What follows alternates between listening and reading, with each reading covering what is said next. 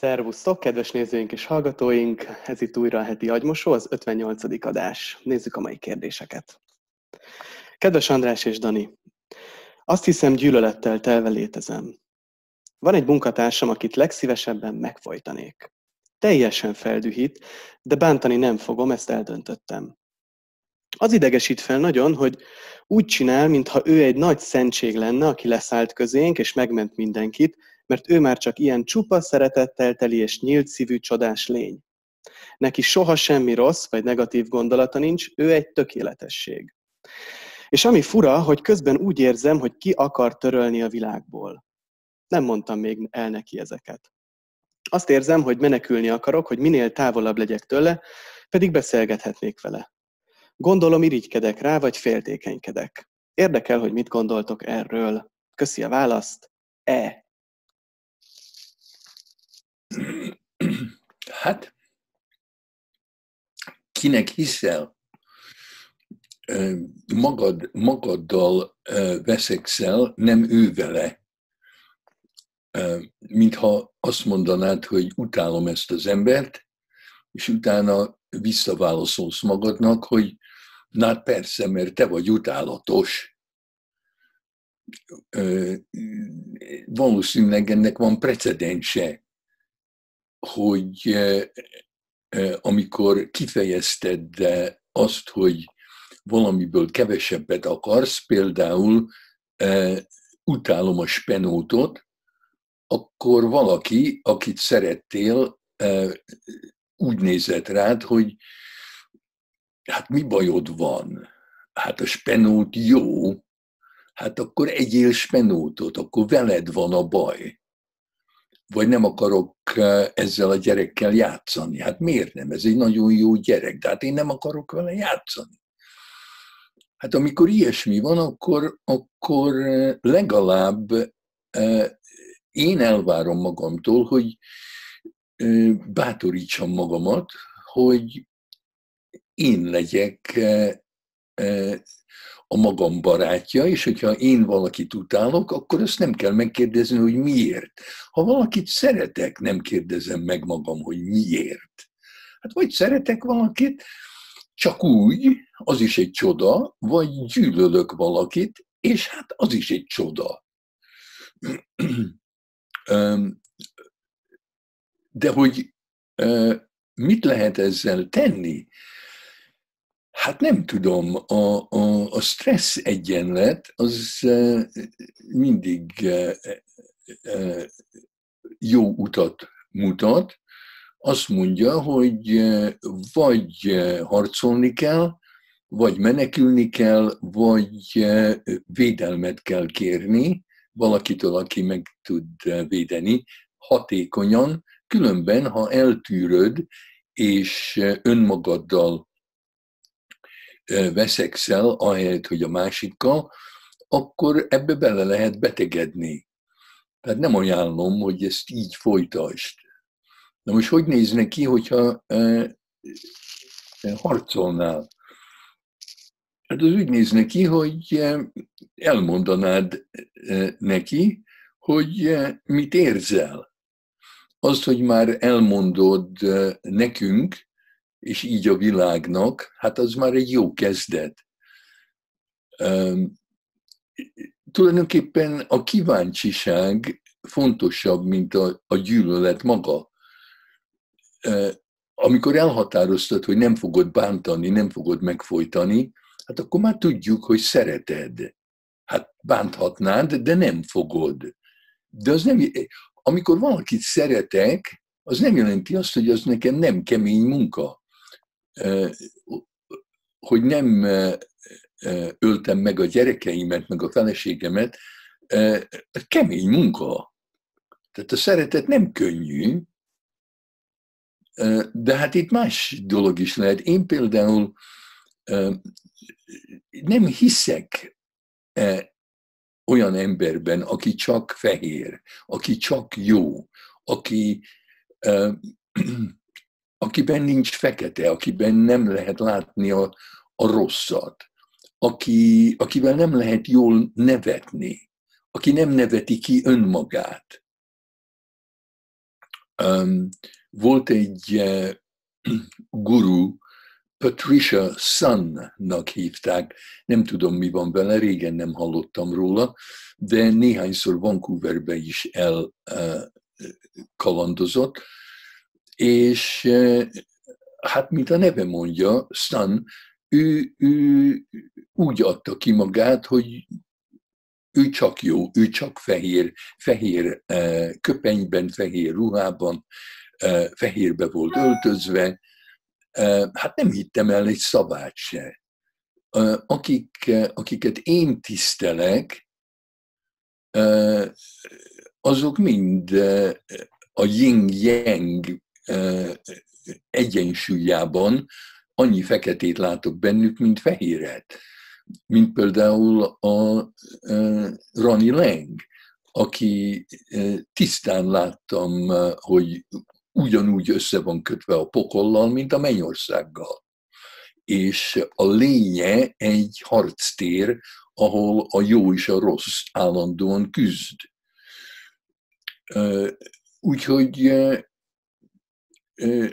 ha te úgy érzed, hogy ő ki akar téged radírozni, hogy te megszűnjél, hát akkor te érzed az ő gyűlöletét. És tehát a, a harc az olyan lenne, hogy elmondanád neki, hogy amikor ő így és így van, akkor te ezt és ezt érzed. És akkor, akkor kettőtök között megbeszélhetnétek, hogy ezt már mondta neki valaki, vagy te vagy az első, és hogy ilyen volt-e már neked, vagy ő az első. Hát ez érdekes lenne. Menekülni persze, néha nem érdemes beszélgetni, és ha nem lehet vele beszélgetni, hát akkor menekülnöd kell. Vagy valaki, kérd meg a Danit, hogy beszéljen vele, és védjen meg téged, és mondja meg neki, hogy itt nem kell a jót játszani, mert esetleg emberek úgy érzik, hogy ő felentes, és mindenki más alantas. De hát nem tudom, hogy mi van, nem tudom, kiről beszélsz, és hogyha tudnám is, akkor is csak azt tudnám neked mondani, hogy nekem ez és ez az élményem vele. A, az, hogy biztos legyek abban, hogy nem én vagyok az őrült, vagy nem én vagyok a rossz, hogy nem én vagyok féltékeny, vagy irigy, Hát abban nem lehet az ember sohasem biztos, de ha olyan emberekkel akarok lenni, akiknek a társaságában jól érzem magam, akkor mindegy, hogy kritizálom-e magam vagy nem. Vannak olyan emberek, akiknek a társaságában nem érzem magam, eszembe se jut, hogy esetleg irigy vagyok, vagy féltékeny. Vannak olyanok, akik vigyáznak arra, hogy mások ne érezzék rosszul magukat. Na, hát ennyit. Amikor azt mondtad az elején, hogy a kíváncsiság fontosabb, mint a gyűlölet, akkor ezt erre a konkrét esetre itt elkérdésében reértetted, hogy neki fontosabb, úgy látszik a kíváncsiság, mint a gyűlölet, vagy általános értelemben értetted? Hát én, én általános, általánosan értem, még akkor is, hogyha mondjuk a, a miniszterelnököt gyűlölöm, vagy a, az Egyesült Államok elnökét, akkor is kíváncsi vagyok. Na most az ember lehet túl sokáig kíváncsi, mint például a Hamlet, és túl sokat tökölt a, a, a halott apja szelleme gondolataiban, és nem cselekedett. Tehát valamikor cselekedni kell, de egy rövid időre jó kíváncsinak lenni, mielőtt cselekszem. Oké. Okay. Um, nézzük a következő kérdést. Szia András és Dani! 22 éves koromig majd 160 kiló voltam. Majd hirtelen lefogytam, mert nagyon tetszett egy lány. Miután lefogytam, visszautasított. Azóta most már 26 éves vagyok, fizikumom kezd egy görög istenéhez közelíteni, elég sokat dolgozok azóta is magamon. Barátnőm viszont azóta sem volt. Visszautasított ezután még egy lány. Évek alatt sem sikerült feloldanom a görcsöt, amit kreált bennem. Persze, akik irántam érdeklődtek, azokat én utasítottam el. Most nagyon tetszik több lány is, illetve külsőmből fakadóan látom, hogyan néznek rám a lányok. Én mégis azon agyalok, hogy düböl, dacból megkeressem az utolsó lányt, aki engem utasított vissza. Pedig nem tetszik azóta a viselkedése, csak bizonyítani szeretnék. A másik lány, aki nekem tetszik, a kollégiumom recepciósa, három éve legalább 500-szor szedtem már össze a bátorságom, hogy na most majd, és mégsem történt semmi, mikor kezdeményeznem kellett volna. Direkt az érzelmileg elérhetetlen lányok felé mennék? Vagy miért félek ennyire, hogy ha akármit is mondanék ennek a recepciós lánynak, akkor utána nagyon kínos lenne vele a mindennapos találkozás? Nem mondanék igazat, mikor azt mondom, hogy vágyok egy lány közelségére? Direkt szívózok magammal? Kezdek becsavarodni, kérlek, adjatok tanácsot. Köszönöm szépen, Máté. Hát gratulálok, Máté. Én biztos irigyelnélek. Amikor én 22 éves voltam, akkor nagyon örültem volna, ha egy ilyen, ha, ha ennyire tudtam volna az akaratomat érvényesíteni, és Adonisszá tehettem volna magam, vagy így, vagy úgy. Én körülbelül 30 éves koromig el se hittem volna, hogy egy nő, aki, akire én vágyok, viszonozná az érzéseimet. Az anyám jól behipnotizált arra, hogy ő az egyetlen ember, aki engem elfogadna, mert én egy olyan szörnyeteg vagyok, hogy mások menekülnének tőlem. Úgyhogy amikor úgy 30 éves koromban már elegem volt abból, hogy rettegjek az elutasítástól, akkor egyszerűen elhatároztam, hogy annyi elutasítást fogok gyűjteni, amennyit kell. Ha százat, akkor százat, de ne, addig nem állok meg, amíg valaki, akihez, a, a, aki nekem tetszik, nem, nem mond igent. És persze eleinte rettentesen féltem, de akkor jöttem rá, hogy a, a félelem az csak félelem, mégis azt kell tennem, amit akarok. És gyakoroltam a, az érzéseimnek a, és a vágyaimnak a kimondását. Én szerintem nem létezik, nincs olyan nő, aki nem örülne annak, hogyha te kifejezed a, a vágyadat, és hogy neked mennyire tetszik, és hogy mennyire szeretnél vele több időt tölteni.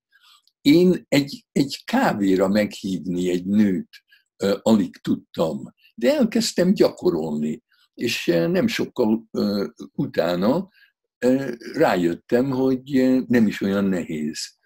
De először kibírhatatlan volt a félelem, és, és a képzelet, képzeletem meg volt gémberedve. El se tudtam képzelni, hogy valaki örülne annak, hogy ő nekem tetszik. Tehát neked, neked csak el kell határoznod, hogyha valaki, valakit kívánsz, akkor mondd meg neki.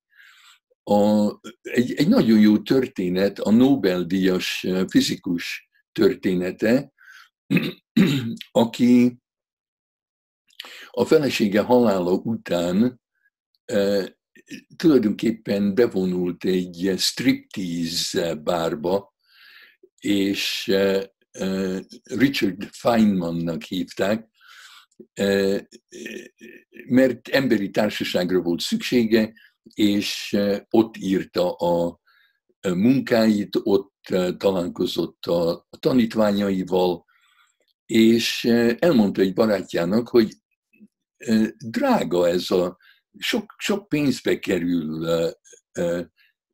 az, hogy mondjuk leül valakivel, talál egy vonzó nőt, leül vele egész este, beszélgetnek, ő fizet a nő italaiért, és akkor a végén, az este végén megkérdezi, hogy hát hazamehetnének-e ő hozzá, vagy, vagy ide, vagy oda, hogy együtt töltsék a, a, az éjszakát, és akkor nemet kap. Hát akkor, akkor így, így se nem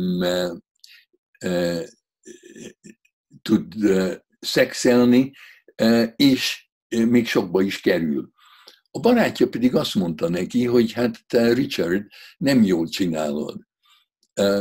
Ha találsz egy vonzó nőt, akkor menj oda hozzá, kérdezd meg, hogy leülhetnél le, és beszélgethetnél le vele, és hogy ha jól menne a beszélgetés, és jól éreznétek magatokat egymással, akkor lehetséges lenne, hogy szexelnétek a, a, a, a, az este végén,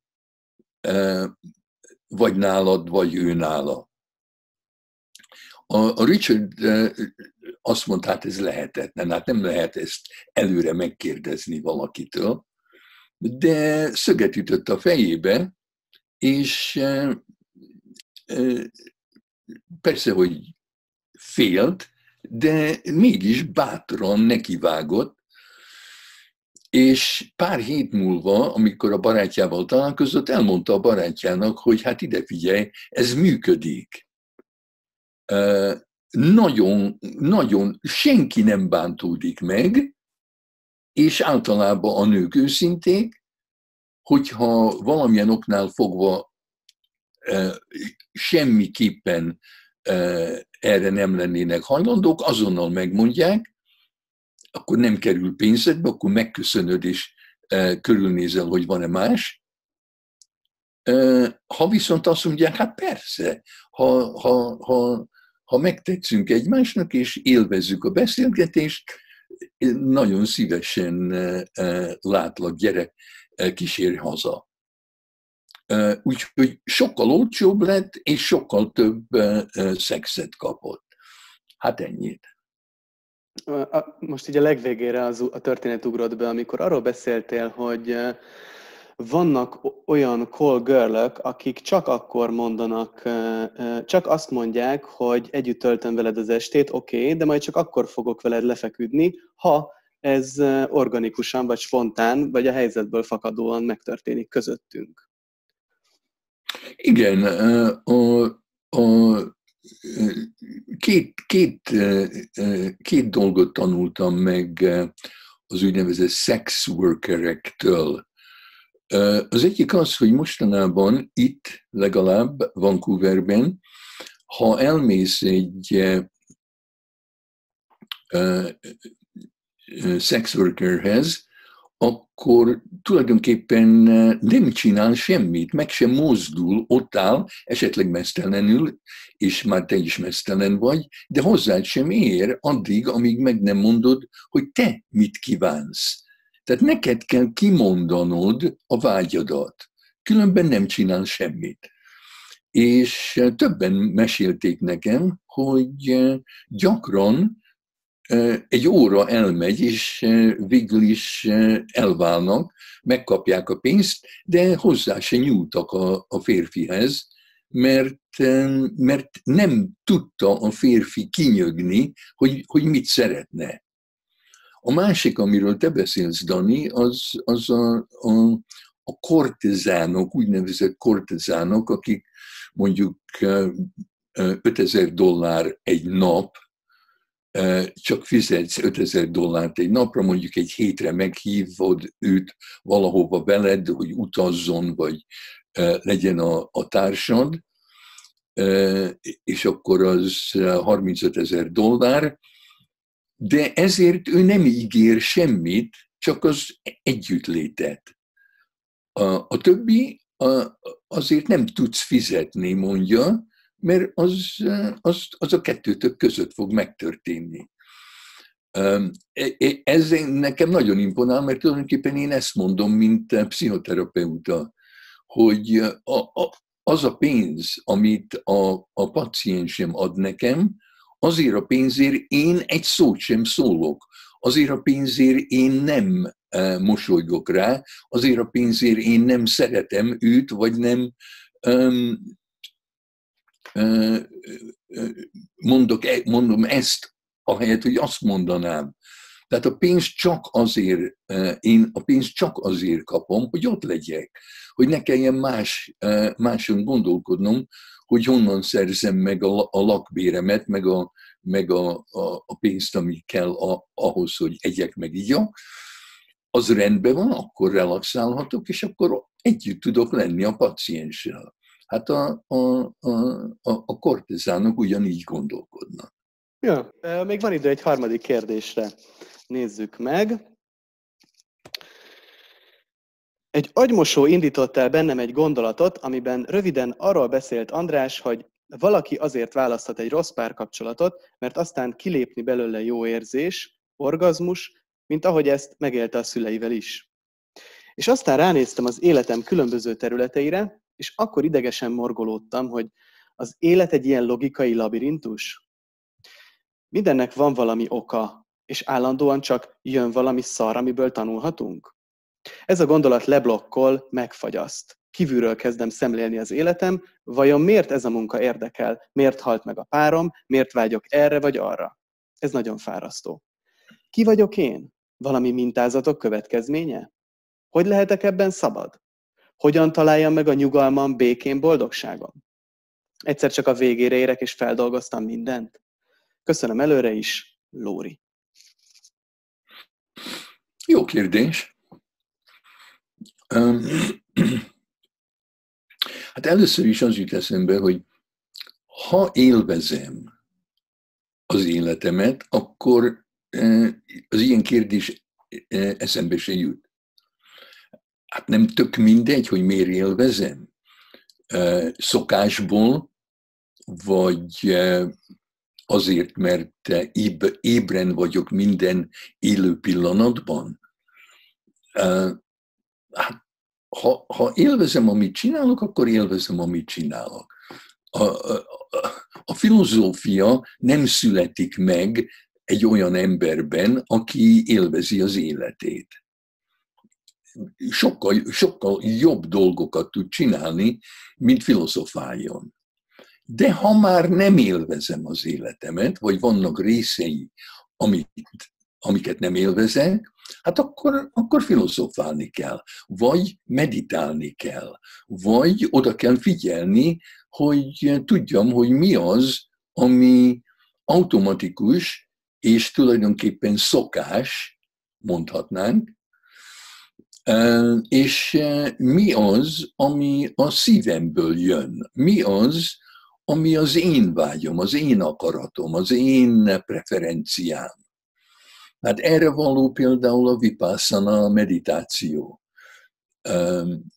A Thurman nevezetű, az Uma apja, egy nagyon jó buddhista író, ő szerinte ez a vipassana meditáció lényege, hogy az ember megtanulja és tisztán meglátja, hogy mit tesz szokásból, mi automatikus, és mit kell tennie, hogy megszabaduljon minden szokástól, és hogy a, a szívében felmerülő, egyéni, sajátos um, életét élje. Um, ez olyan, mint a, a, a laptopomban, ha vírus van, akkor a vírus csinál valamit a laptopomban, amire nekem semmi szükségem nincs. A, a, a szokás, az emberi szokások ilyen vírusok, csak úgy automatikusan használják azt a az idegrendszeremet, engem arra, hogy ők ismételjék magukat. Na, hogyha erre rájövök, akkor van akaratom, amivel azt mondom, ebből kilépek. Tehát minden szokást abba lehet hagyni. Találkoztam olyan terapeutával, aki azt mondta, hogy a terápiának egy célja van, az, hogy megszabaduljunk a szokásainktól. Ő szerinte csak olyan ember lehet egy terapeuta, aki már megszabadult a saját szokásaitól, mert például, hogyha kövér vagyok, akkor egy kövér terapeuta nem tud nekem segíteni, mondja ő, mert ha én elkezdek fogyni, akkor féltékeny lesz rám, és valahogy meg fogja akadályozni, mert ha ő nem tud lefogyni, akkor miért fogyjak le én? Tehát csak olyan terapeutával érdemes együtt lenni, aki már megszabadult a szokásaitól, akkor nem lesz, akkor nem fogja meggátolni tudatosan vagy tudat alatt, hogy én megszabaduljak a szokásaimtól. Na most én, amikor a lengyel erről beszélgettem, rájöttem arra, hogy vannak olyan szokások, amiktől nem akarok megszabadulni. Lengyel együtt fölírtunk egy, egy lista, egy listára mindent, ami, ami szokásos, és akkor kipipáltam azokat a szokásokat, amik jók nekem, amik segítenek engem, például biciklizni, szokásból biciklizem. Nem akarok odafigyelni, hogy pontosan hogy tartom meg az egyensúlyt. Nagyon örülök neki, hogy a szokásommá vált. Sok ilyen szokás van, például, hogy mi, mi történik akkor, amikor felébredek, attól a ponttól kezdve addig, amíg készen nem állok a, a nap dolgaira. Hogyha ez automatikus, de jó nekem, és élvezem, hát akkor miért ne csináljam szokásból? Viszont vannak olyan szokások, amik, amiktől azonnal tudtam, hogy de jó lenne megszabadulni, és meg is szabadultam. Uh-huh. Köszi szépen, András, köszönjük nektek is, kedves nézőink, találkozunk legközelebb. Sziasztok!